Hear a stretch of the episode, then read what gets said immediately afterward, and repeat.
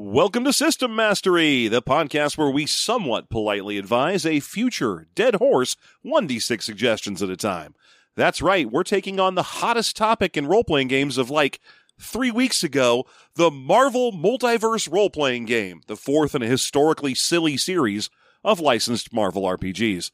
This is a little new for us. I'm sure you're used to the fact that we mostly review older and deader games, but we figured it says right on there that they want to hear what people think of it and we sort of count as people. So maybe we could finally use our powers of snarky analysis for good. So hey, is it an MCU level success or a new universe level fiasco? Will anyone get that reference? And what can be done to improve it? And by it, I mean the game and not my reference. So let's make ours Marvel on today's System Mastery.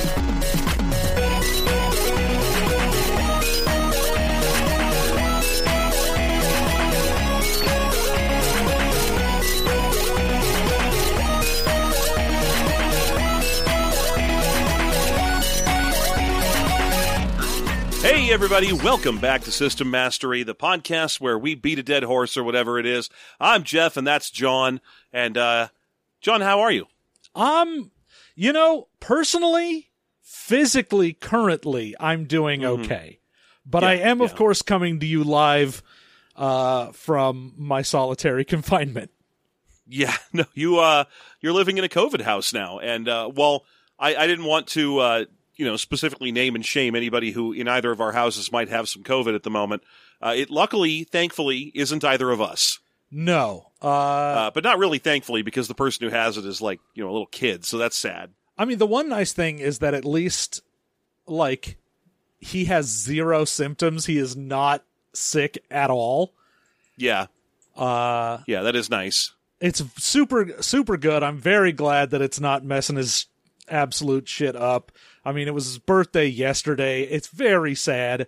I couldn't It's even terrible, like fifth birthday, which means that just dodge the window to get a friggin' uh, vaccine because the five is, I, I believe, the current you can't have one.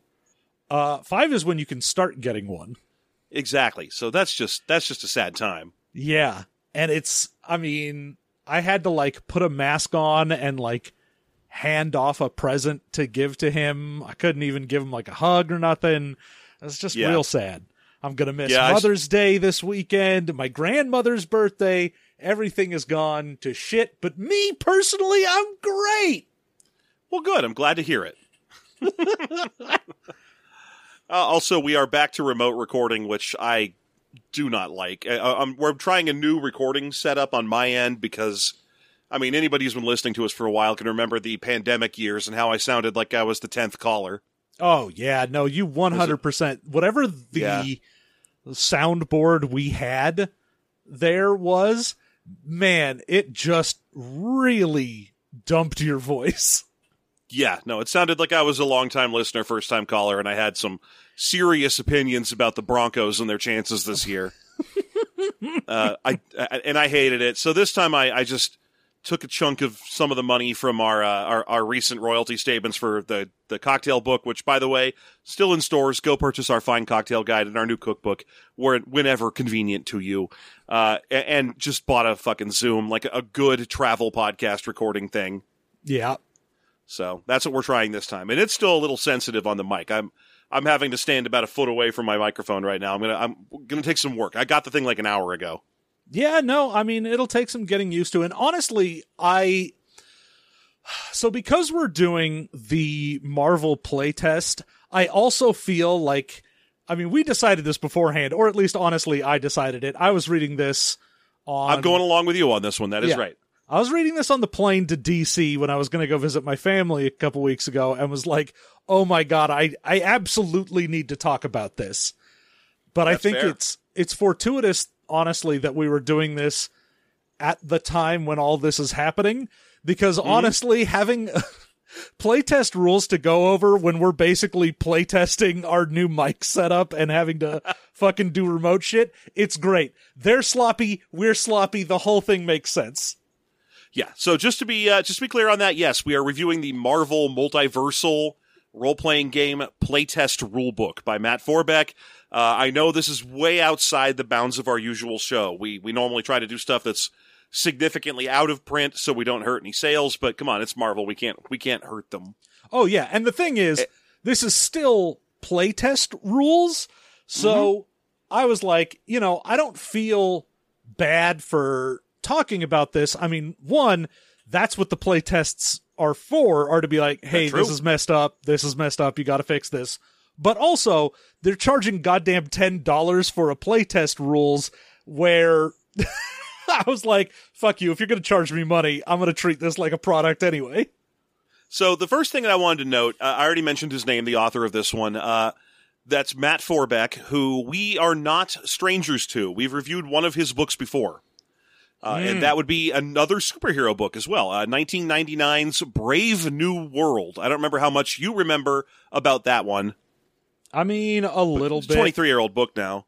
But yeah, it, it was. I it's funny in the uh, in the document, uh, like the first kind of sending out an interview with him to be like, "How did you get this project?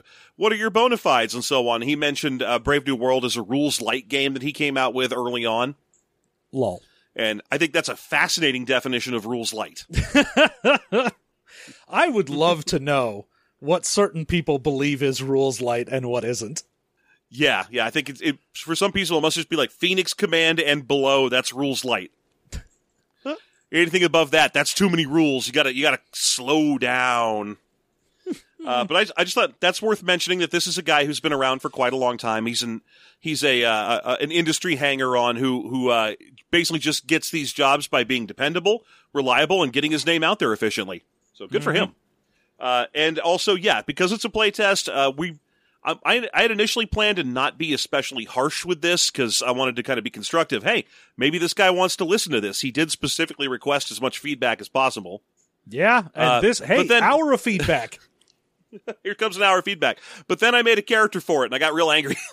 it's it's one of those things where you can be, you know, in our position and go, "Oh, I'll be friendly," and then the 2nd Mm-hmm. you touch it and you come across some infuriating shit, you're like, "Oh, god damn it, fuck you."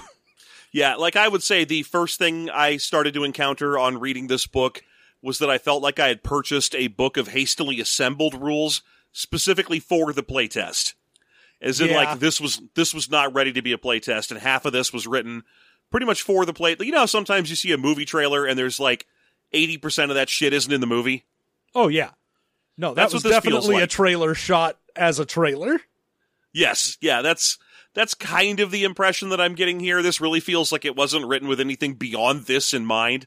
Oh yeah, Uh, I mean but- the one big thing I've took away reading this playtest is I was like even when the rules made sense and were good, it still felt like they were working backwards from where they wanted to be, trying to Yeah. get the rules to work backwards from there. So it's like, oh, uh, we need to work 616 into this. All right, how do I make the dice rules work for that?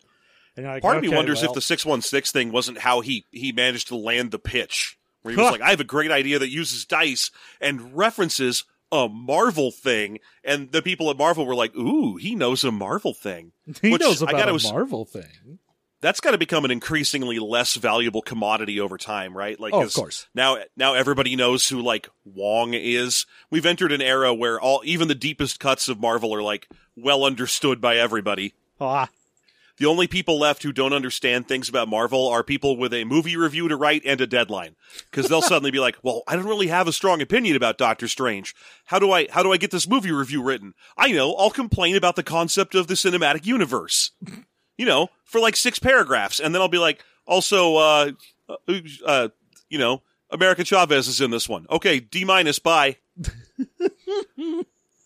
I don't know what a multiverse is. How come this didn't reference into the Spider Verse? I don't want to have to watch WandaVision, even though I did. yeah. I mean, whatever. Fucking people and their anger at the Marvel movies. I don't. It doesn't matter. It's a it's off topic. I, I I'm just padding. I, I apologize. Uh, so why don't we talk about that dice mechanic? Because I think that's definitely the first thing that draws your attention when you look through this book. of course, when you see that you're like, oh, it's a D616 system, and, you know, obviously for people that are old hat at role playing, when you see D616, you're like, oh, you want me to get a thing with a 616 result table or something. I mean, I never had that impression. I always assumed it was going to be a gimmicky collection of D6s because that's just the easiest thing to write. Uh, but I have seen the joke a lot on forums and so on of people saying, "Oh, what do you need a 616 sided die? What even is that?" Oh yeah, I was like, "Well, you roll six D100s and two D8s." yeah, yeah, But- that'll get you there. the honestly the the base rolling mechanic in this i mean spoiler alert might just be my favorite thing in this because it's a 3d6 based system uh you are trying to you know roll over uh difficulty and you get your roll plus whatever your stat now yes, and a modifier that you'll get from your rank system. We'll get to that. Yeah. But the one special thing is that they have uh, one of the dice is the Marvel die, and the one's face on the Marvel die counts as a six. So Yes. at least one of your dice is a two, three, four, five, six, six result, which means I like that for feeling more powerful, for just skewing the curve that much higher. You know, you're a superhero, you should be able to do that. And more important, or, or not more importantly, but as importantly, the six that is the one, so the Marvel face, is like a more powerful six in that when you roll it for anything that's like any kind of result at all except for one, and we'll get to that in a second, uh, cool shit happens as well. It's not quite a crit, it's sort of a yes and die. If you see that, that Marvel face come up, you go, oh, neat. So not only does the thing you want happen, but other cool shit starts happening. Yeah, and the thing is, even if you fail, like if I roll under whatever my result was, but I still got a one on that Marvel die and didn't just critically fail, uh, which is rolling three ones, uh, Yeah. I still get a bonus out of it. I I fail, but I get something. And so The other thing is, this the fact that one in really- six of your rolls is going to have a good thing happen for you is very nice. Yeah. Like I was about to say, the the other thing is that this game doesn't really even have non-critical fails. Uh, if you roll under the target number, the effect you want still occurs, but like bad stuff happens or something. It's it's a uh, the critical result is terrible, terrible things. Uh, you know, new enemies arrive, bad stuff happens. That's if you happen to roll all ones. Uh, if you just fail, then you still technically accomplish your goal, but bad stuff is going to happen. And if you roll the ultimate thing, which is a six, a one, and a six, uh, the, uh, the one being specifically on that Marvel die, then that's a critical success. Unbelievable. It's I think it's called a fantastic success or a marvelous success. Well, you get the Uh, I'll- fantastic roll if you get the one. The Yes. 616 is an ultimate fantastic. That's what it is. An ultimate fantastic.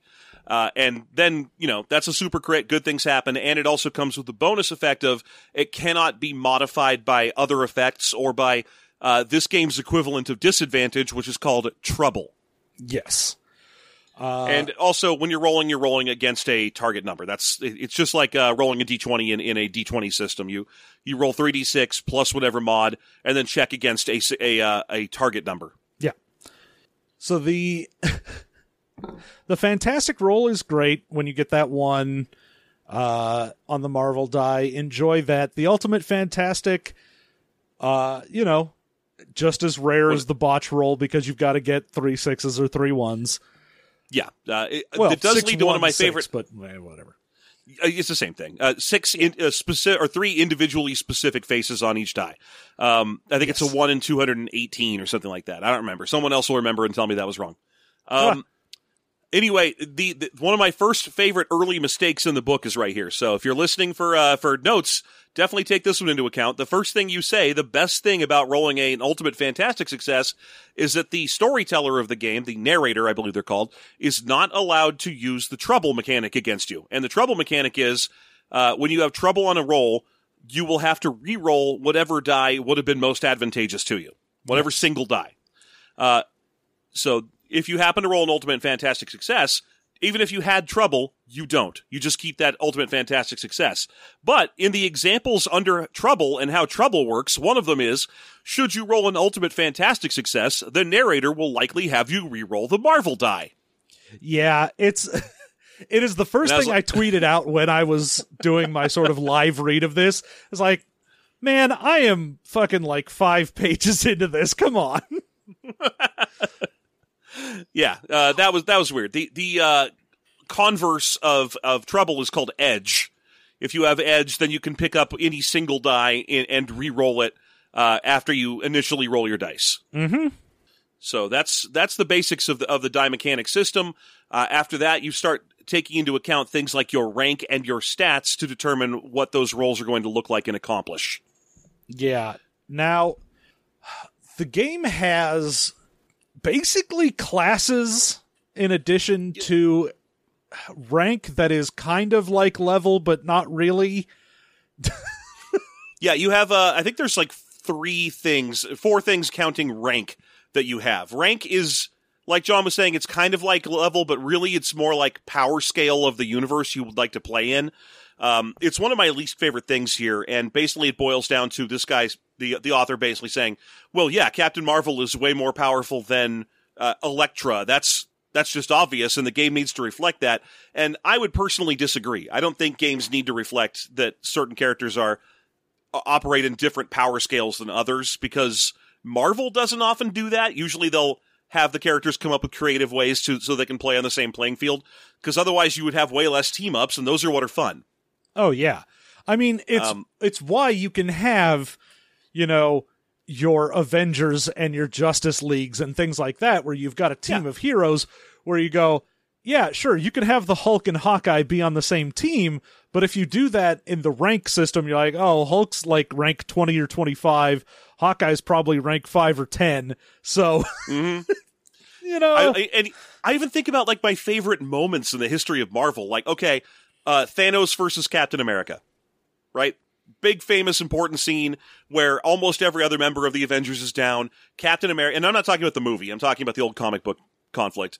Uh, Captain America stands up to Thanos, who's just like, "What are you going to do? You're a guy."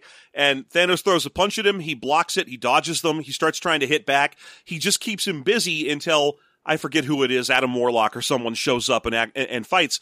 And it's an awesome moment because it reflects the, the sheer willpower and willingness to fight of Captain America. Here, he would not be able to dodge a Thanos punch. no, Thanos would, would just murder him immediately it's and would hit for more damage than he has health. it's real hard when you start looking at like especially very far ranks because at that point you'd be looking at captain america in this game is canonically a rank 15 thanos obviously rank 25 the highest you can get Yeah. and with a 10 rank difference between characters it really is just like ah i will hit you. And unless i roll ridiculously poorly it's going to happen. Yeah, and it's going to kill you. oh yeah. So, because the damage at it- that point you're like oh i'm rank 10 i do like 3d6 plus 12 and you're like cool i do 3d6 plus 72 Yeah, yeah, it's it, it definitely has a bit of a problem. I mean, I I get it, and I understand that not only do is this an interesting concept, and it's probably part of how he sold the game, uh, but it's it, literally a selling point. It's it's the first thing we were seeing coming out from this game was like this game represents the entirety of Marvel, all the way from the super high powered characters like Captain Marvel, all the way down to the shitty nobodies like Squirrel Girl, which really didn't endear the game to me in the early. Everyone knows, who listen to this, knows that Squirrel Girl is not only unbeatable, but also just my personal favorite Marvel hero. oh yeah You don't come for Squirrel Girl. and that's honestly it's one of the best arguments against the thing where you're like all the way down to squirrel girl who's terrible and you're like yeah but she has canonically beaten like dr doom thanos and galactus like, even if you set aside that the Thanos beat from her is a total joke, and that the Galactus one is literally her just telling the story of how she beat Thanos and him doing that haha what a tool thing, the the Doctor Doom one is straight up her introduction. yeah that She was not a up- joke that was her beating dr doom She shows up, she covers him in squirrels. He doesn't have a defense for being covered in squirrels, and so he surrenders. uh, but I mean, it, so I mean, even that setting aside, it's a joke. You know, I know she's kind of a silly character, uh, but really, when you're looking for a person to punching bag on in Marvel, it's Stiltman. You Stiltman. Yeah, I mean, Stiltman is basically Marvel's Kite Man. Yeah, just just say all the way from gimmick. Stiltman to Cat. Don't even try and put Squirrel Girl in your game. She's unclassifiable by your pointless rank system. she exists above it. And I noticed that later, uh, when I saw the same basic uh, point being made again, uh, it had been changed out from Squirrel Girl at the bottom to uh, another. I was like, I don't know, uh, Mockingbird or someone else who was just like a fight person. Yeah. So I don't know if my my complaints have already made their way up the chain, or if there's just way more Squirrel Girl defenders than uh, than I realize. the Squirrel Girl defender has logged on. It's me. I have logged on. Read Squirrel Girl. It's really good. So you also the Ryan North Chip Zdarsky stuff. Anyway, go ahead. you also have an archetype that you choose, which is basically your class. Uh, Yeah. You are going to pick from uh, Blaster, Bruiser, Genius, Protector, Striker, and the catch-all Polymath. Polymath. Yeah. Uh, these will control what you gain at each rank uh, in a variety of different locations, and will also address a thing called uh, stat caps, which we'll get to in a second, which might be the most unnecessarily clunky thing about the playtest. Yeah, it's Uh, but, but basically, they will focus your stats in the directions that make the most sense. For example, if you take a genius, then you're going to have a really high like ego and logic score. And just to get this out of the way, yes, the stats are six stats that spell Marvel in, as an acronym. they are indeed. they are might, agility, resilience, vigilance, ego, and logic. Uh, ego is probably closest to charisma. Logic is probably closest to intelligence. Uh, the rest, for the most part, speak for themselves yep. uh, with vigilance being more of a mental defense score than than like a wisdom thing, but you know, it's basically like that. Uh, each one of them starts with a cap that is based on what rank you are, and Well, you each one put has a cap of four, which is Mhm. just for humans. yes. Uh, when you choose, for example, your archetype, let's say you take uh, the protector archetype, which is not actually what it sounds like. It isn't a tank; it's a support role. Yes, Uh, it's where they put things like um, uh, Sue Storm or Doctor Strange go in there, where they don't yeah, necessarily Captain spend all America their time is a protector. Yeah. They don't necessarily spend all their time firing beams. They spend more of their time supporting the other party members. Uh, that one would raise your ego and, I'm sorry, I'm, I'm doing protector right now. It would raise your, I believe, yeah, e- ego and logic caps. Because it's supposed to be kind of the magic-y people, because Doctor Strange and Sue Storm are there. Hmm. Uh, meanwhile, for example, if you're to take a bruiser, it's probably just going to raise your might and agility caps. And by caps, what we most we don't mean your stats go up. We mean your capacity to invest points in that range go up. Yeah. So normally, uh, your cap is like okay, you have a four cap for everything. Then, Mm-hmm. uh, depending on what archetype you pick and what rank you are, uh, the two abilities for that archetype get raised to a rank cap. So, uh, if let's you know, if you take genius and you have vigilance as lo- and logic, uh, get raised and you're level ten, then Yeah. your Rank cap 10, is yeah. now a 7 Mhm. Uh, there's a entire chart for what rank you are and what your new score cap is, but Yes. it means everything else still capped at four. That's the human maximum, but you can go above that with those two things. Yeah. So I, I I would say again, if we're trying to be constructive throughout the the course of this episode, I would say that rather than making your caps into constantly adjusting variables that actually tend to stay way out above how much po- how many points you could reasonably choose to invest in them anyway, it would probably work a lot better if caps just got uncapped by things.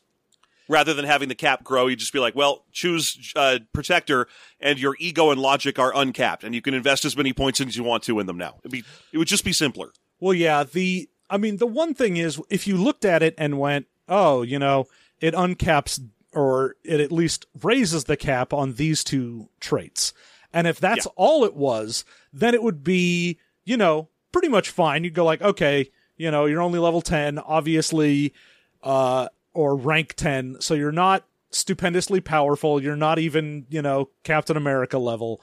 So you can only get as high as a seven in any given stat. And you go, okay, Mhm. that sounds fine. The thing is, there are so many other ways that you end up getting stat cap increases that it ends up being just ridiculous because you don't have Yeah. enough points to put into stats to ever reach it. Uh, you get cap increases from power selection. And if Mm-hmm. you pick super strength as one of your powers, you get a plus 12 to your cap on might. There Yeah. is Now the there is no way you are even going to hit 12 at all in might no matter what you are. Yeah, like uh, the it's way easier to get stat cap allowance increases than it is to get stat points. The only way to get stat points in the playtest guide, at least, is rank. So if you go from rank five to rank six, you get you you consult a table that tells you what your current actual stat uh, point allotment is, and you increase your your stats by that many points. Yep. And you can't get them from any of the other selections or anything. Nothing else will actually increase your stats but rank. But rank caps can come from all kinds of sources, and they pretty quickly outstrip the amount of points you could have possibly invested anyway. Yeah. It, it's not super important. Like, it doesn't hurt that if you're playing a juggernaut ty- type character, you'll have like a, a a uh, excuse me, a might stat cap of like 26, even though you don't have anywhere near that many points. It doesn't hurt anything. It just feels unnecessarily clunky. Yeah, what it does though is it even though, you know, functionally saying, "Oh, this takes the cap off versus your cap is now 26" are functionally the same thing as far as Yes. the game is concerned. When you look at something and you're like, "Hey, your cap is now, you know, 18." When you look at that you go, "Does that should I be trying to get that? Is that what I'm supposed Yeah. to do?" You're talking optimizer hindbrain, I, and I, I, that was definitely part of me when I was building my character for this episode's bonus content. Was like, oh my, I, my, my ego cap just went to twelve. I should probably do something about that. And then I looked at the points I had. I was like, oh wait, I will not get any more points during character creation at all. Well, it's Uh, I will not do. optimizing. It's literally just this game has told me that I can have this, and then when you go look at the rules, you're like, no, I can't. Why did you tell me that? So the game, uh, you know, it represents like Captain Marvel at being ranked 25, and uh, Spider Man, I believe they put it rank 10. Which is weird, Uh, but sure. He's their example of the friendly neighborhood hero uh, because he's the friendly neighborhood Spider-Man. That's this has been a constant problem with Marvel's marketing for forever. Is that Spider-Man is you know oh he's he's the, the hero that can catch colds and he has teenage problems and he has to deal with the world in a way that other heroes don't and so on. Uh, uh, that never really takes into account that also he's near top tier superpowers. Oh yeah, He's just he just has a million fucking powers. He's got especially by this game's engine, he has so many powers oh yeah. And the thing is because is, they split up. Yeah, they had to put all of his powers in one category to yeah. just make spider powers. It's like here's the Spider-Man power set. that looks very funny when you're looking at the other power categories. You're like, it's ah, like strength, Battling. blasting, guns, being Spider-Man. Huh. Yeah.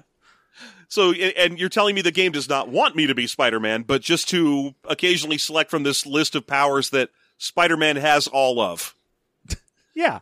and doesn't have anything that isn't in here. Okay, sure. and that's just amusing. That's just part of the playtest functionality is that there's this one entry in the list called spider powers and you're like, "Gee, I wonder what I could do with that." Uh, So, um there are other aspects to character creation that you're going to be dealing with as well, but just to be, uh, the the game suggests that rank 10 is like a good place to start play. It also suggests that that while it's okay to have different ranks of power between your different heroes, you should try to keep them within a rank a, a couple ranks of each other for for uh, the game to not completely fall apart. Yeah. Which again it just means hey- you're not playing one of those, you know, like any normal team basically outside of maybe the X-Men cuz like yeah. any team I'm thinking of there's always like, oh yeah, you know, the Runaways. Yeah, there's one dude who's just kind of smart and then another person who can cast any spell. And you're like, well, you know, I, I would say the probably the closest thing to a balanced high end team is uh, the Fantastic Four. All four of them have a crazy good power, sometimes two. like there's there's really not. I mean, sure you could point out the thing is just like big and strong, but he is very big and very strong. Well, yeah, everyone basically has two good things. They're like, all right, thing, super durable, super strong. Invisible woman, invisibility, force fields. Johnny has fire and flying, and then Mister Fantastic has stretchy and smart. Yes, exactly. Ultimately, unfortunately, they've kind of made all of them super resilient, so that kind of takes that away from the thing. But you know, whatever. But like I'm saying, it, it's a close enough thing to a team that it makes sense with this this whole like rank logic thing. But he also suggests that uh, in, in the in the playtest guide that because it's a role playing game, you probably want to see your character go up levels, which we've talked about this a number of times before. That's kind of at odds with how comic books treat superheroes. They tend to arrive out the gate with most of their powers. Yeah. Uh, you, you you don't really have a situation where Storm comes into the play and she's like, "Well, I know how to shoot lightning, but I don't know how to make wind yet." Like that that that's very rare for superheroes. Uh, so in his case, he generally tends to suggest like pick a top level rank that your game will go to, and then start your players like five ranks below that and let them build up to it. yeah. Now, Which I don't one- think is terrible. I I do think I'd probably just excise the whole system if it was me, though. I mean, one of the things with that is you also have to deal with the fact that uh, a lot of powers are rank locked, yes, they are. and that makes it kind of weird to be like, all right, uh, you know, you look at someone who is. I've got one power, but I'm very good at that one power. We were Let's ta- we Havoc. talked about yeah, we talked about this before the show. Havoc, Havoc Mm-hmm. is like yeah, I just I do I do some blasts, man. It's all I do. And they're very good.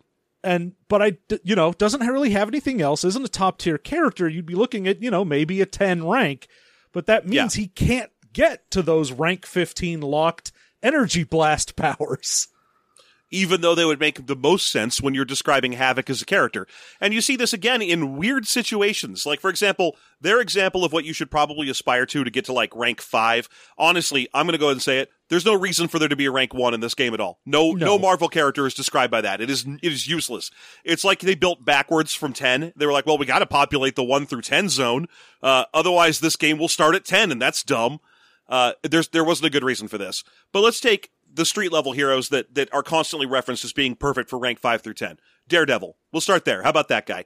Uh, when you look at the fighting with sticks and the being a good leader or dodgy power sets, everything is rank 5 through 15 or above that when you're looking at like, well, I would like to play as Daredevil, please. What would my, uh, what would my stuff I would need to get to be? Oh, you'll need some rank 15 powers. Well, is Daredevil rank 15? No, he's probably rank 5. Uh, yeah. This is a, this is a real problem with the problem is that they have mistaken growth and breadth as the same thing. Where Captain Marvel is rank 25 not because she knows lots and lots of powers, but because the powers she does know are fuck off cosmic level really good. Yeah, and you see it again in the sample characters. Uh, they have both Storm and Thor are sample characters in here. Storm is rank 15, Thor is rank 20. Sure, fine, whatever. However, uh Control Weather is a power set, and you at Control Weather 3 uh, stops at rank 15. That's when you can get that. And Control Weather 4 is rank 20 and they gave control weather four to Thor and three to Storm, and I'm just like, you know what? I'm pretty sure Storm's better at controlling the weather than Thor is. Yeah, and the funny thing about her being only at rank three in uh, control weather versus his rank four is that he has access to powers that she doesn't, and there are they are. I'm going to go ahead and tell you stuff that you routinely see Storm do. Oh yeah, I, mean, granted, weather control is kind of boring. All it does is you can create a storm of one mile across, two miles across, three miles across, or five miles across. it's it's uh, not a very well written power. yeah. I mean, it gives you some bonuses too if you're in the middle of a storm and you're casting lightning spells or lightning powers. Then it gives you some bonuses, but like. There's a one of the wind control ones in weather control is uh blow away. So just like super high winds to blow someone away. Rank 20. Can't have it if you're Storm. That's so weird because storm ha- wind is like one of her basic things. That's how she flies. I mean, obviously in this game she's just going to take the flight ability from the utility power set. Although But, group you know- flight is a weather control power, so if you really want Yeah. And you can see that there are certain characters in the character creation system they have built where they're like, ah, we're going to have to break our own rules so that this character makes sense. Yeah, the there is a rule in here that now normally, uh, depending on rank, you have a number of power selections you can make, and that's power sets that you have to choose from. So it'll be like, all right, I'm rank ten, I can pick from three sets, and that's the max anyone gets. Even up to rank twenty five, the most you can get is three power sets. Three of the sets of powers, which are basically feat trees. but you can forego a power set selection to get an additional power. So if you're like, all right, you know, I'm really more of just a lasers guy. I don't really need more than just say energy control or something. I can dump the other two, get two more energy control powers and be done with it. Yeah. That being said, That being said, Uh, each power set gives you a bonus.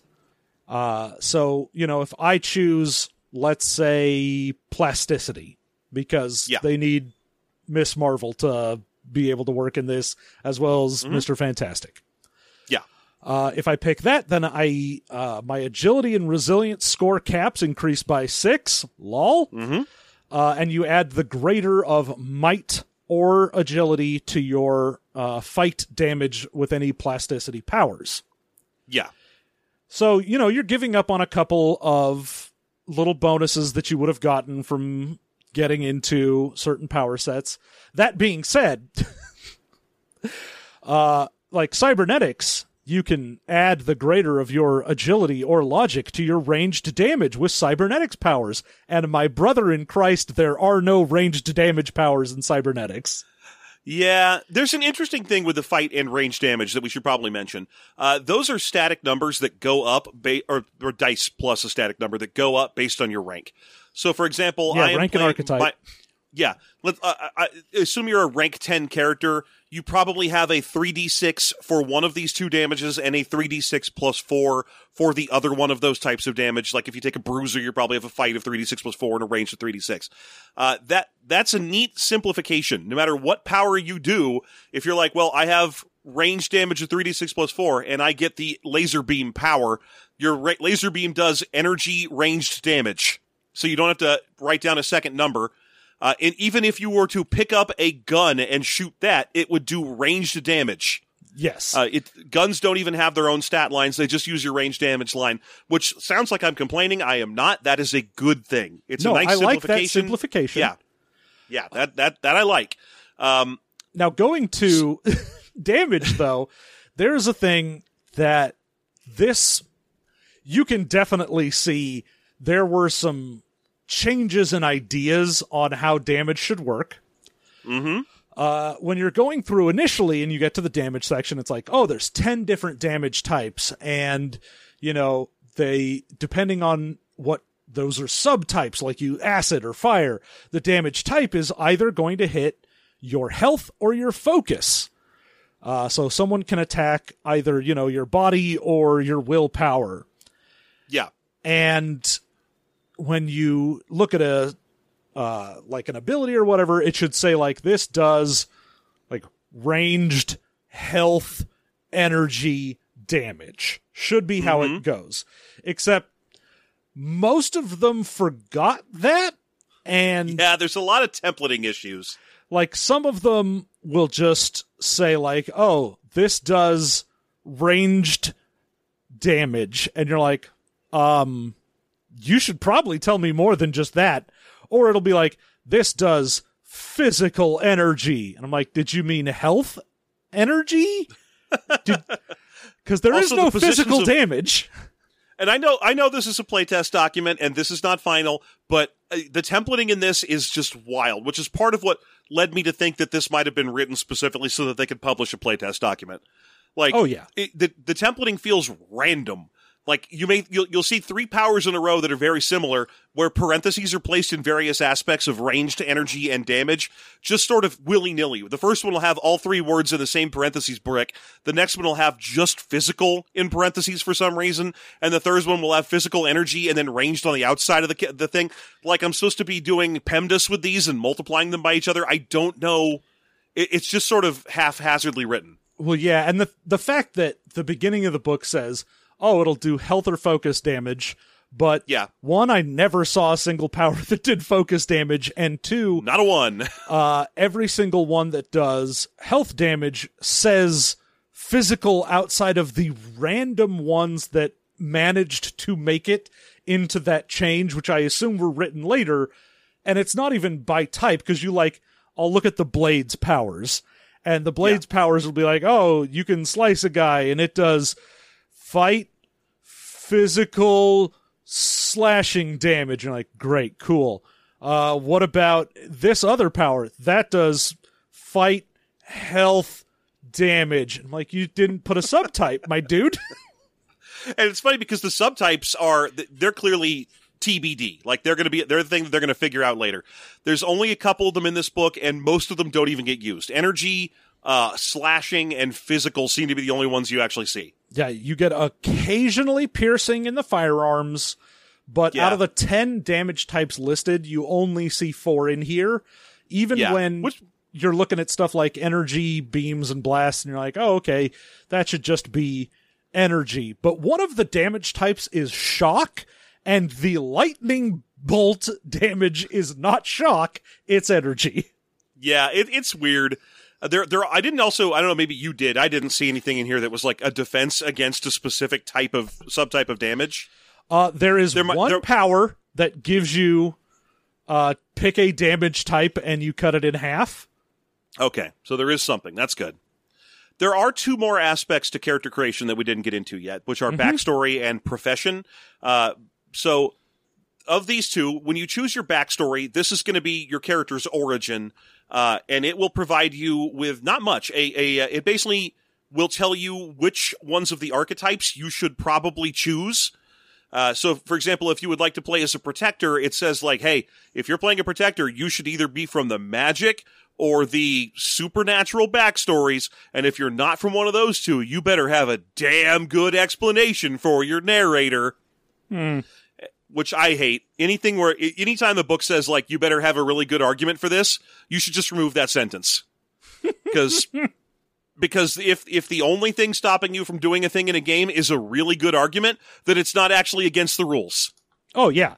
That means you can do it. It's just we are giving permission to a DM to tell you no.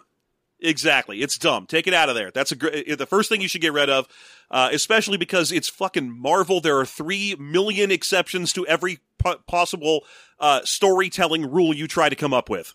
Yeah. and people are just going to point that out. They're just going to be like, "Well, I would like to play as a bruiser, please. I would like to play as a magical bruiser." And you're the narrative will be like, "Well, the game says I should only let high tech or battlesuit people be bruisers. Why should I let you be magical?" And you just go, "Fucking juggernaut, bitch." Yeah. There are Eh. several, my dude.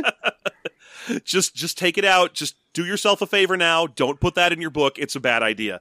Uh, the other thing it comes with is some traits, and traits in this game are the closest thing this game has to feats.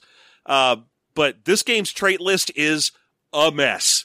Um, for example, the trait that each one of these comes with basically is just stuff that you could do without it being a trait. So, for example, let's say you choose mutant as your backstory. Your character is a mutant. And you know, it's Marvel, so mutant means something. You, you know exactly what mutant means. It means X-Men like power. The same backstory as those guys. Uh, the traits it comes with are hounded, because no one likes mutants. No rules associated with hounded. It just means that everyone hates you.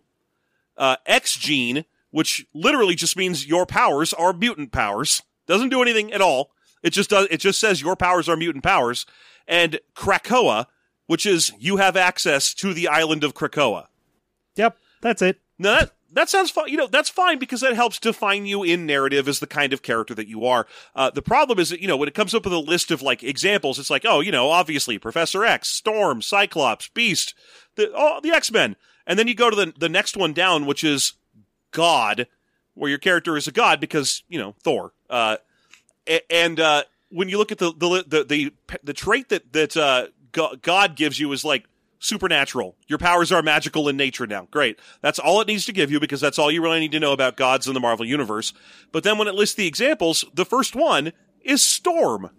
Which is, you know, okay, sure, fine. Sometimes there are storylines where she's a god. There are also storylines where she's a vampire. Whatever. She's been a lot of things. She's Storm. She's been around for a long time. But if you choose God as your thing for Storm, she doesn't have the X gene and she can't go to Krakoa. Yeah. And So here's another thing about that. a lot of the ones in here, like if you pick alien, you get alien heritage, and it's just uh, you have either you are an alien or there's some alien in your background. No rules. Great. Mhm. Uh, magic, supernatural. You have a supernatural origin. It's you know kooky and weird. No rules. Awesome. yeah. God, in addition to God heritage, which is just you come from gods, no rules, and worshipped, people worship you, no rules, you also Yeah. get enhanced physique, which increases uh, your might, agility, and resilience caps, and you're treated as one size bigger for picking up, carrying, and throwing things. And I was like, oh, so God's just just better than the other ones? Yeah, 'Cause, now like- I, it it is. It's just better. That's been the case since Marvel uh, heroes, superheroes role playing. Remember how good God is in the Ultimate Oh, Powers yeah. But it's it's one of those things where you're like, I come from weird science. I'm the Hulk or Captain America. I get the trait weird, which is just some people think I'm weird. No rules. Like, Literally, Man. just some people think you weird. come on. Uh, The problem yeah, okay. is these are all traits, and Yeah. traits are the game's feats essentially, except half of them are flavor, where it's just you're weird, no rules, Mm-hmm. and then the other half are like you get a bonus to throwing things, and also you are one size larger. And you're like, oh, okay, why are these the same thing then? Now, the idea, the book tells us, is that they are the same thing because if you choose the ones that don't do anything or uh, d- don't do anything but say they're bad, for example, Hounded. Hounded has no rules associated with it, but it's supposed to be like you're a mutant, so obviously Bolivar Trask wants to kill you. Uh, then the uh, narrator is supposed to take that into account, and every time you point out that you have that negative trait in a situation where it would come up, you're supposed to get some karma. Uh, that said, there are the the playtest guide does not include any of those mechanics. Oh, it does. I, Under- I read through the narrator section, I didn't see it, but sure. Under karma, it says Mm-hmm. there's a bullet point list of how can I get karma, and the last one on the list is one of your negative traits causes you difficulty. Oh, okay, that's fair then. But then there are a lot that are like not quite negative, where they're no, just the things, things like, weird and alien heritage are just this does nothing. Thanks. It is role well, play. supernatural. Supernatural is a great example. What does supernatural do? Your powers are magical in nature. Okay, so do I get karma when that comes up? If I'm like, oh, I have to, I don't know, I have to say bolts of Balthakk before I can shoot fireballs. Do I get karma every time I do that, or no? And this does nothing. No, because it's not a negative trait; it's a nothing trait.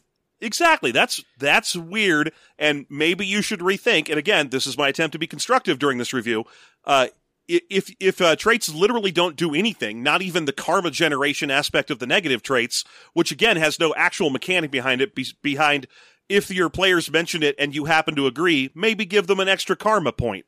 Uh, maybe you should take these out of the trait list and put them in a different list of some kind, a flavor text list. Yeah, the thing is, if I choose the background God, and then they're like, your trait is God heritage, I'm like, yeah, no shit, motherfucker, I picked God. Like, you don't need to tell me I have that trait. That's what I picked. If I pick mutant, you don't need to say I have the trait X gene.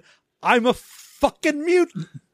Now, there are a couple things here. Now, that may be an argument that those should be over in the flavor text, or even that you could leave them in trait and it wouldn't hurt anything because you get them automatically if you pick mutant. Who cares? Uh, and I want to cover all the bases. I don't want people telling us we're dead wrong about this. So, yes, let's say you pick Storm and you want to play the whole Storm as the god of weather uh, aspect of her up. So you choose God Heritage as her backstory.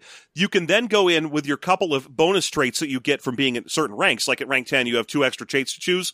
And one of the traits you can choose is extra background, where you just go pick another background and get everything from that as well. Yep.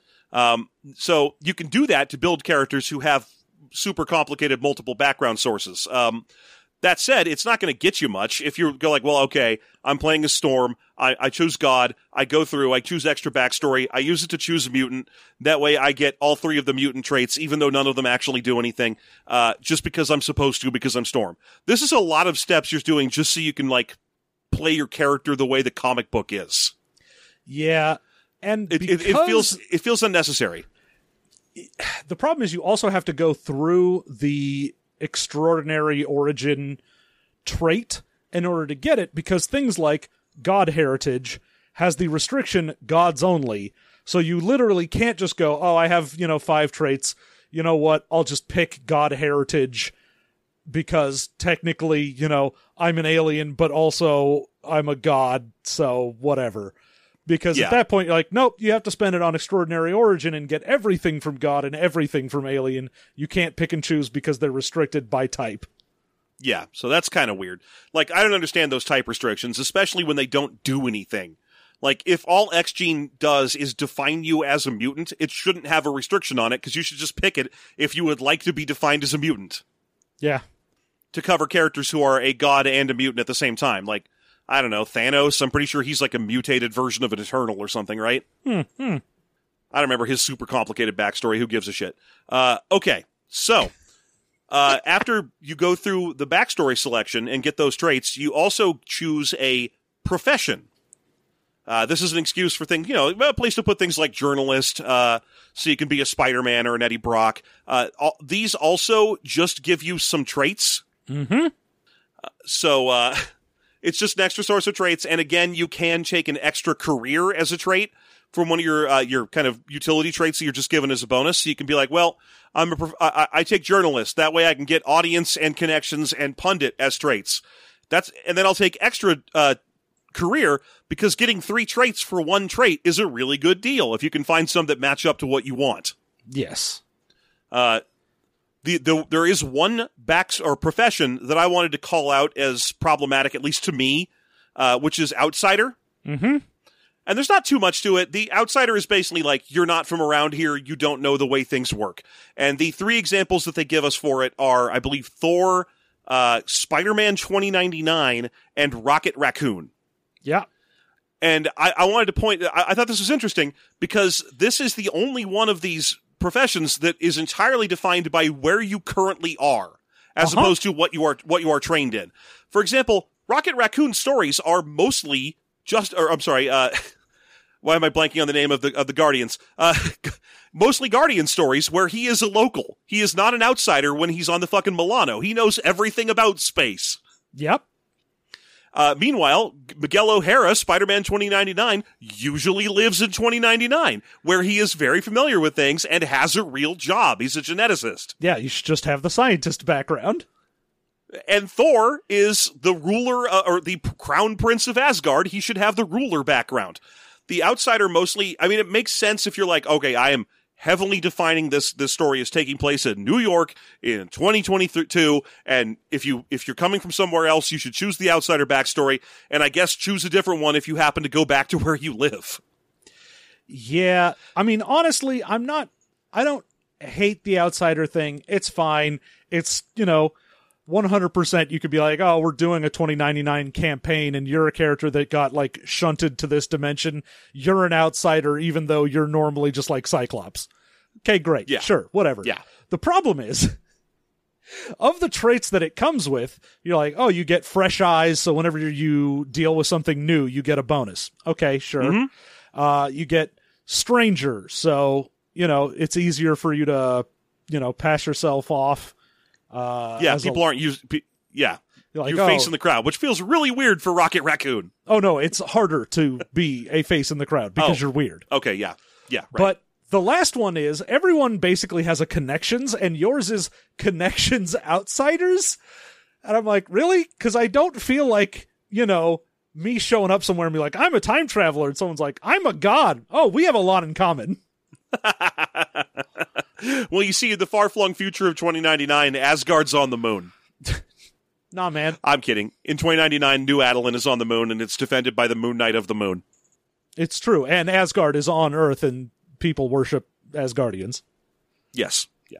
2099 is an a, uh, a a unfortunate place to. It's very 1999 in terms of comic books, so it kind of sucks. But it's a neat setting. I always was kind of partial to it. Uh, so anyway, um, these then you have a, a whole list of traits like we like I mentioned a couple of times in there. You get some traits that you can actually choose for yourself, uh, and obviously you're going to go through and find the only ones that do anything and take those. Oh yeah. Now some of these are just ask your GM if you can do something, uh, and it's how they got around several more things of. Oh, technically, we can't make this character the rank they should be and have the powers they should in the sample characters. So, for instance, uh, Yeah. Captain America Signature weapon. is a rank 15. You need to be rank 20 to have the shield power at rank 4, the highest level. Of course, they want him to have shield at the highest power, so they just gave him signature weapon. Uh, your shield says you can have one higher rank than you should of the shield power. Done. Yeah, I'm going to point out again that I don't like that very much. Uh, I don't think it's the worst thing ever. It's another thing in this book. I'm just going to say would be solved if you flattened this pointless rank math. Uh, it it it just makes the game look like an old 3.5 manual because everything's got 25 levels of pointless granularity. The Uh, other but problem I also have, honestly, is Yeah, the yeah. signature attack trait. Because oh right, because you just pick the attack you use. yeah, the signature attack is oh, you have something that you're known for. You always have an edge when you do that attack. So it means if I'm Cyclops and I'm like, yeah, I picked laser beams, anytime I laser a guy, I automatically have an edge on that roll. You're like, oh, uh, that's everything. And you're like, I know, it's great. Some of these are better than others. yeah, if you're Wolverine and you're like signature attack claws, thank you very much. That's me. I'll be done. But if you Yeah, go to like, the- oh, I guess I'm War Machine and I have 27 different signature weapons because I have to do like missiles and guns and blasters and whatnot. You're like, oh, well, you get fucked then. Yeah. Uh, to, to finish the thought, the, the, thought I was getting at earlier as to why I think signature weapon is a bad kludge, it's because the two primary signature weapon examples they list in this book, which are Captain America and Thor, both routinely change weapons. Like I know Cap Cap's signature weapon is a shield and often the shield, but he can do all those tricks with a fucking garbage can lid because he's Captain America. Yeah, well, he can still do the tricks. He just doesn't get, it, you know, shield rank four then. Which means he can't use the powers that unlock at shield rank 4 unless he's holding his super special shield. Well, no, it just Thor, means he doesn't get shield rank four, which is just extra damage reduction. Sure. And it also comes up with additional questions like Does Thor have to re choose these when Mjolnir breaks and he has to use Stormbreaker? Uh, yeah, he Or doesn't is his have signature signature, weapon- weapon anymore. Yeah. Or is his signature weapon hammers? No, never. It's to Thor's you- hammer. has It's to- Mjolnir. You have to pick you have to pick a thing with a name. Okay, just making absolutely sure. I'm just saying it's it's an easy fix. Uh, there's a few others in there where they're just better than everything else. You can choose things like weird, or you can take combat reflexes and get an extra bonus reaction every turn of the game. Oh yeah, which if you Which are if you have especially reaction if you're powers- a leader, because the the whole like I I've got like leadership powers are just Mm-hmm. full of reactions that do rad shit, and is only really kept in check by the fact that you only get to do one. If you're like, oh, I I take tactical mastery, I get an extra reaction every round, and also I'm gonna go ahead and take the power that gives me another reaction every round. Yeah, so uh, the traits definitely have a bit of a a thing going on going on with them for sure. Uh, and after that, it's time to go do your powers. You you choose uh, starting characters like rank one characters will have one power set. Uh, and as we mentioned earlier, they go up to three power sets you can choose from. Uh, there's also a special set of powers called utility powers that don't count as choosing from an extra power list. Yeah, uh, it includes things like being tough or having basic flight. Yeah, you can you can fly if you want to, or you know you can have Mm-hmm. You can leave your friends limbs. behind. I love that fastball special is just a utility power. So Yeah, I, I mean, that's one of those things. There, there's a couple powers that have like pithy Marvel joke names, even though they don't show up under characters that would like, like uh, their example version of Black Panther has "I can do this all day" on it, just because it's a low level fight power or leadership power. I think. the uh, Uh, it- the weird thing yeah, for me fast- fastball special is I'm like, oh, that means you don't have to be super strong to just huck people into people. no, it's true. But then again, that's always kind of made sense. I mean, you could do what is the time that uh, Ant Man gets on Hawkeye's arrow and gets shot at the bad guy, but a fastball special just using a really light guy and a regular strength guy? A regular guy a little guy. exactly. That's still a fastball special, right? Sure. I love how the fastball special has been the thing in like every Marvel role playing game for all of role playing game history has been like, yeah, we know this is a thing that like Juggernaut and Wolverine did. That was they're not Juggernaut, Colossus and Wolverine did. That was super cool and was kind of a defining characteristic to them. But what if everyone did it all the time and all called it the fastball special? it's just fun. Uh, there aren't the, the book uh, again. Just to make it very clear that this is a playtest guide that we're reading, mentions routinely that there are going to be dozens, d- probably hundreds more of power set listings than there are in this book. Um, which is because a lot they kind of feel like uh, feat chains down a, a shared pool of feats in a lot of cases where you will see powers that repeat themselves. For example, super strength is pregnant or pregnant. Yeah, super strength is pregnant. Congratulations, super strength. Uh, I'm just not as good at this when I'm not looking right at you. I've got a cold and I'm looking at a blank screen. miracles. Sonic the Hedgehog got super strength pregnant, and they're keeping it.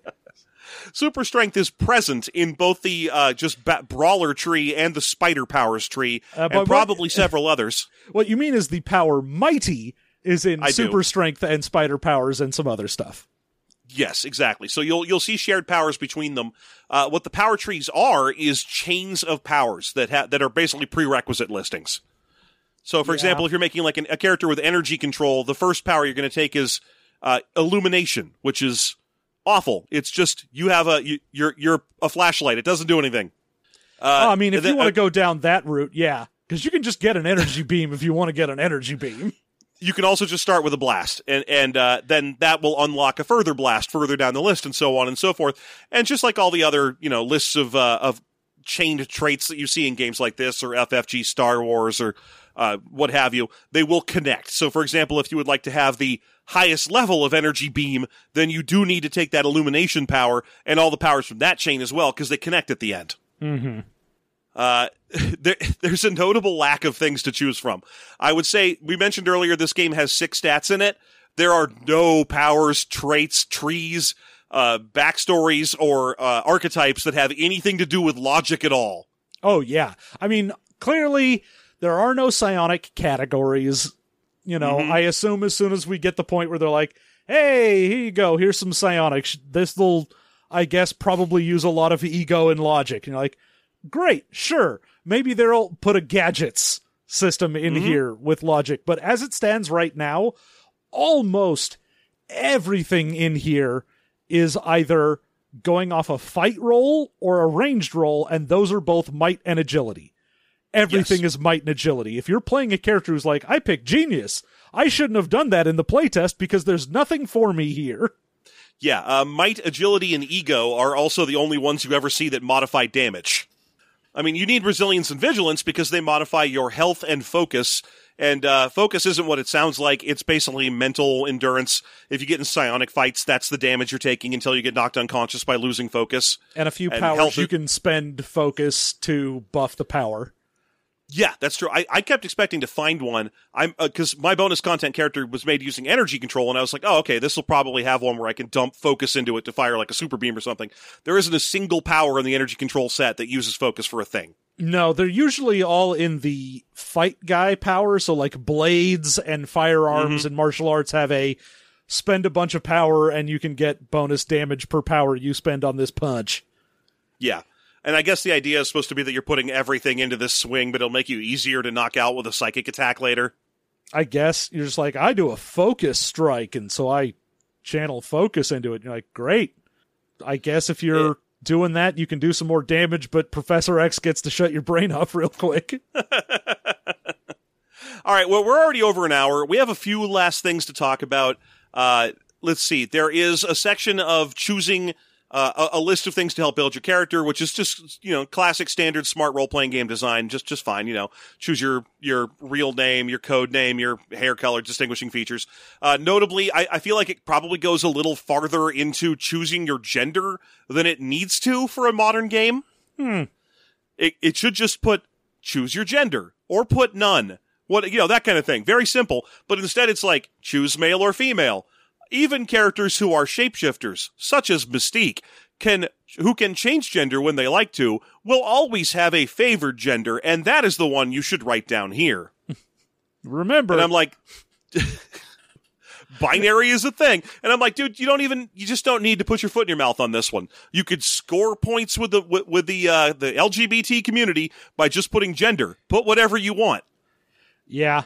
It's it's again, it's the same as all the seduction problems and things in other books where you're like, you don't need to write as much as you think you do. You can just put put your gender here and be done with it and not have to worry about it. Yeah, I don't need your Webster's defines gender as crap. You can just save it. I don't need your old man opinions. So, you know, apologies again, Matt Forbeck. I'm sure you're a very nice guy, but wipe all this gender shit. It's fully unnecessary. uh, also, we haven't we haven't really talked about how damage and combat work in general. Eh. There's not much. Let's just take that heat for not discussing the combat system again. No, you just you, you roll a uh, a, a, a get you roll an agil, a uh, resilience check. I'm sorry, vigilance check for initiative. Yep. Uh, and then you just sort of shoot at each other. There are cover rules, there are ranged rules, but as we mentioned earlier, there are uh, static amounts of damage. You're gonna, they're not static, but you know how much damage you're going to do because it'll be like, well, I'll punch you. I will do my fight damage to you, Yeah. and uh, they will attempt to reduce the damage with it with a defense roll. now Pretty straightforward. yeah, each individual stat has its own defense number. Uh, Yes, it because does. I assume they are planning on having things attack all of your various defenses, but you know, again, as it stands right now, most everything is hitting either a might or agility and occasionally like a vigilance defense. Uh, yeah, because there isn't really a mental attack trait set yet, so you don't really see anything going after ego or vigilance for the most part. yeah, your logic defense is basically, ju- honestly, logic is just sort of vestigial at this point.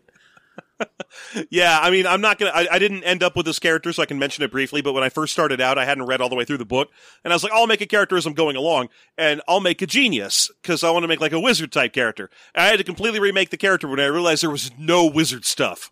Yeah, there's no That's wizard stuff, It's- no psychic stuff, whatever. I, I want that. That's fine. It's a playtest, uh, but I was like, wait, what? I got a super high logic cap, and I've invested heavily in logic. What does it do? And by the end of my character build, I was like, the only thing I did with logic was take a trait that lets me use it instead of ego for some roles. Hmm.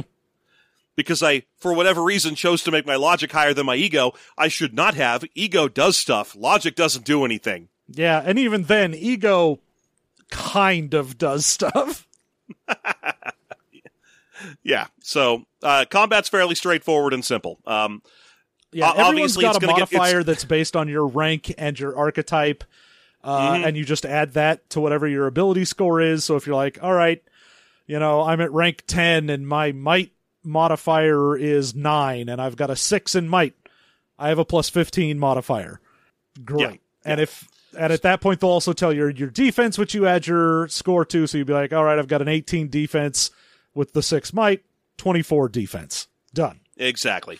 So it, it's all it, it's all fairly straightforward. It feels like a like a modern game. It definitely has some clunky stuff that feels old fashioned that could very easily be stripped out of here. I'm just saying Yeah. you could modernize. There's it's not too late to modernize this. I, I mean, I know he was saying, "Please help me with this playtest." I'm really hoping that everything I'm seeing in here isn't just in the in the final book. Oh yeah, I would certainly hope so. especially once we get to our bonus characters because good lord let me tell you i ran into some shit when i was making my bonus character Hmm. Hmm. and if you would like to hear all that shit well then why don't you come on down and support us over at the patreon and we'll get into the judging in a second don't worry uh, patreon.com slash system mastery where if you support us at the $1 level you get our bonus content where we made characters using the playtest engine and there will yes be a lot more thoughts on the playtest engine based on our, our discoveries when making characters uh, and that it's just a great way to support us and let us keep doing what we're doing and get you more content there's other levels you can pledge at right john Yes, indeed. You can go up to the two, which gets you all of our Star Wars content as well as all the content for our system mastery stuff. And then, of course, you can go to mm-hmm. the five, gets you everything TV mastery, and it gets you the monthly afterthought, including all of the Discord channels that are locked for patrons. And, you know, it's great. It's a fun time. It's a fun time on Afterthought. Come join us. Just join us and, and get all of our amazing shows. But to get back to it, John, what would you say was your favorite thing about uh, the Marvel Multiversal role playing game system, or whatever this is finally called? I mean, I said it at the beginning, but I do like the 616 idea. I like the idea that, you know, the fantasy of being a superhero where you're like, my rolls are always slightly better than, you know, an average should be on 3d6. My, uh, even my failures, one and six, are still gonna give me something good. Like, it, it is conducive to the fantasy of being a superhero and i appreciate that as being it's a good place to at least build from uh, for a core of the game Yeah. uh, what would you say is your favorite thing Uh, I also said it earlier during the episode. I like that the fight and ranged damage are uh, just stats in your character's character sheet, so you always know how much damage you're doing, and your character can pick up random things off the ground and not feel penalized for doing so. Because I always hate it when my character picks up like a pool cue or something and is like, "Well, that's going to do way less damage than your punch, and you'll be less accurate because it's an improvised weapon." And I gotta fu- I gotta look up the breakage table, and I'm like, I don't care. I just wanted to do a cool thing for a second. i just wanted to say So- i was cool and did a thing Yeah, I like I like it better when things are fluid and cool. And for me, this fight and range damage thing will accomplish that to a degree. I mean, obviously, there's a bit of a tempering to that based on just how high these numbers are. Like my bonus content character, on average, kills himself in three punches. ah, Uh, but but other than that, yeah, it, it's uh, it's kind of a uh, it- it's a, a nice simple system that that really supports your character being fluid with with their weapons. Like they can pick up a gun. Although, good lord, the amount of times that this book moralizes and tells us that real heroes don't use guns. ah. It's every time they mention guns, all the way through the book. Whenever they're like, by the way, there's a gunplay tree, there's a gunplay, uh, couple of traits that relate to it, and every single one of them, over and over and over again, will be like, real heroes shy away from this tree because it's not heroic to shoot people. And I'm like, dude, do you know what company you're writing this game for? I feel like I could start rattling off Marvel heroes that carry and shoot guns, and the only thing that would stop me would be running out of breath or dying. I could just do them. I could do them in alphabetical order. I'd probably start at Bishop and then have to work backwards into the A's. but there's, I mean, I guess Blade would come before. No, Blade comes after Bishop. It's fine. it's fine we're all fine here Everything's fine. Lots and lots of heroes use guns. It's fine. You don't have to moralize to me. This isn't the 80s and it isn't a chick tract. Stop telling me to quit put, uh, to not pick up guns. This is an engine with fucking Taskmaster and the Punisher and shit in it. Hmm? At least you don't lose XP for shooting people like in in the old one. Anyway, anyway, what's your least favorite thing? Oh goodness. I I think it's there's a lot of clunky bits in here like we mentioned. Now a lot of it I can at least chalk up to playtest in flux stuff like the you know health damage versus physical damage and the damage types and things like that. Like I get that. That's fine. It's a playtest whatever. Yeah. Uh I feel like probably the traits being such a distinct split between flavor and very good stuff that helps you. Mm-hmm. It just, you shouldn't put the two things in the same category because then you're like, oh, well, you know, you've, you've got five traits to pick and you're looking at it and going, yeah, and you know, it makes sense for my character to have like connections black market, but then I'm giving up doing more damage and having an edge on attack and having extra, you know, reactions. And it, yeah, that's, it's my least favorite thing when you start putting the, hey, you have to make a choice between good stuff and character stuff. Yeah, and not even bad stuff that gets you rewards, just random character stuff. yeah, just shit you could have just said it was about your character, but now you have to pick. Like, I'm not going to lie to you. If I make a weird character in this game, I'm not going to choose the trait weird. I'm just going to write down the ways that my character is weird and play my character weirdly. And the fact that it's like weird, ah, yeah, you know, like Captain America. I'm like, no one thinks Captain America is weird. Why does he have the weird trait? Yeah. Anyway, All right, there uh, you go. That's mine. What's yeah. yours? My least favorite thing, and I've said it a couple of times through here, I feel like that uh, I, I don't like the rank system. I don't know how to fix it necessarily. I just don't like it. I feel like I mentioned it earlier. They have uh, mistaken raw power level for narrative uh, co- contribution power level. Yeah. Like uh, Cap- Captain Marvel is exactly as contributive to the narrative in a Captain Marvel story as Daredevil is to the narrative in a Daredevil story. and I think And I don't if I don't need an extra plus 50 on one of them over the other one because it feels pointless to add that. Yeah, I mean, I think what you really should have, in my opinion, is a a more bounded accuracy and defense, uh, but Yeah, with rank giving you more and better powers. Or and mm-hmm. you know even having your damage and your health and your focus go up that way you can be like yeah man you know Daredevil should be able to hit Captain Marvel. Like, he can throw a baton real fucking accurately and slap her in the face with it.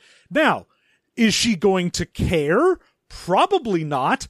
And you can go ahead and say, yeah, she has a fuck ton of health. She, like, takes 12 off of her 500 and goes, why?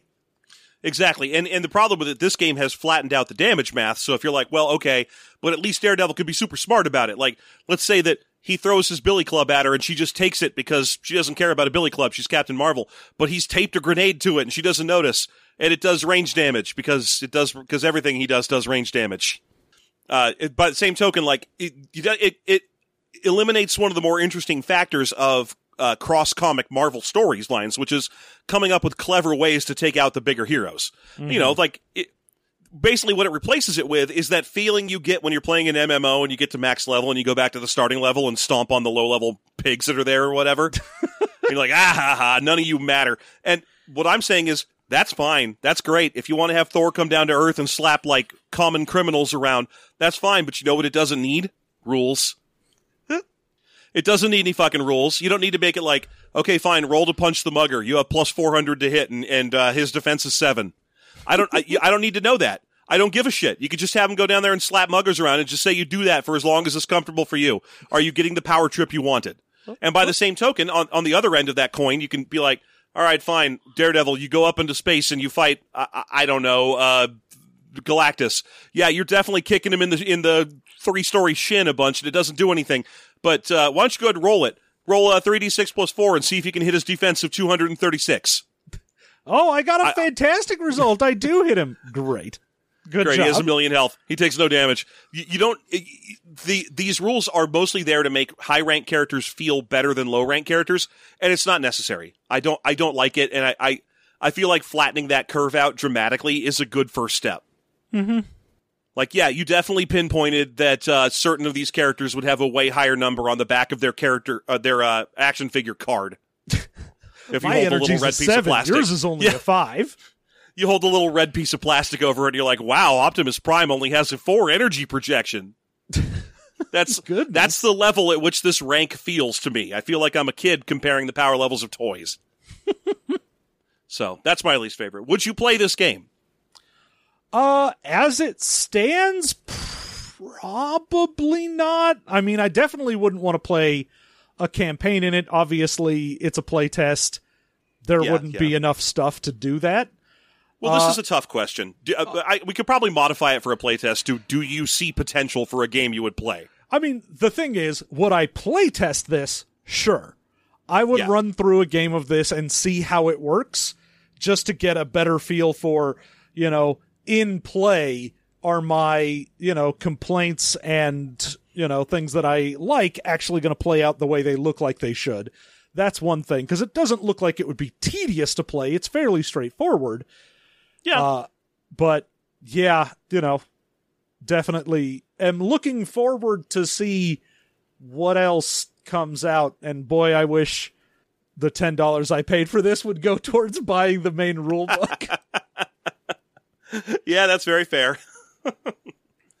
I mean, uh, I, I, I would, I would like to see more of this. I, I, I would like, I would mo- honestly just to confirm my suspicion that I would say maybe half to sixty percent of this book was written specifically for a deadline to hit a playtest and will likely be ignored when the actual book comes out. Hmm.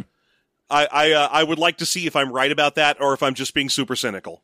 Yeah, I mean, it, it really does feel like here are the eight sample characters at the back. I wrote literally any, all the things that I need for those eight characters and got it on the page just so I could get this out.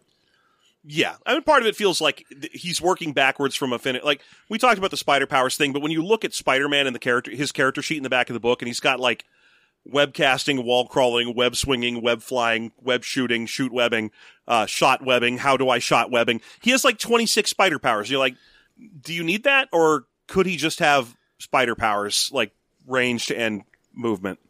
Nah.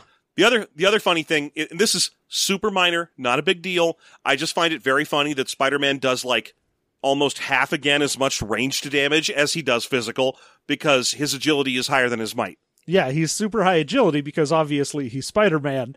But then they're Uh-huh. like, "Oh, that that's how you calculate your range damage. So you just you do a lot of that, do you?" And he's like, "Yep." And I'm like, but Spider-Man doesn't do a lot of range damage. He's a punchman. He gets in close and he hits you. Yeah, nope. Like, yeah, he can shoot those web blaps at you or whatever, and Wow. sometimes they knock people backwards or what, but that's not his damage source. He's a punchy punchman. And again, that always falls down to Spider-Man being almost impossible to recreate in an engine where you want people to play regular heroes. Cause Yeah. you're like, oh yeah, well, what, how, what defines Spider-Man? Oh, he's super agile. As agile as a spider. And you're like, neat, that's great. Does that mean that he has to like think carefully about his punches because he's not super strong? No, he can pick up a gas station. This dude throws cars. It's cool. He's like 10 times stronger than Captain America. Yeah, that's it, it's fine. he could tear the Iron Man armor apart if he wanted to with his bare hands. But we're not going to reflect that in his stats because if we did, he'd be a totally unfair character. yeah.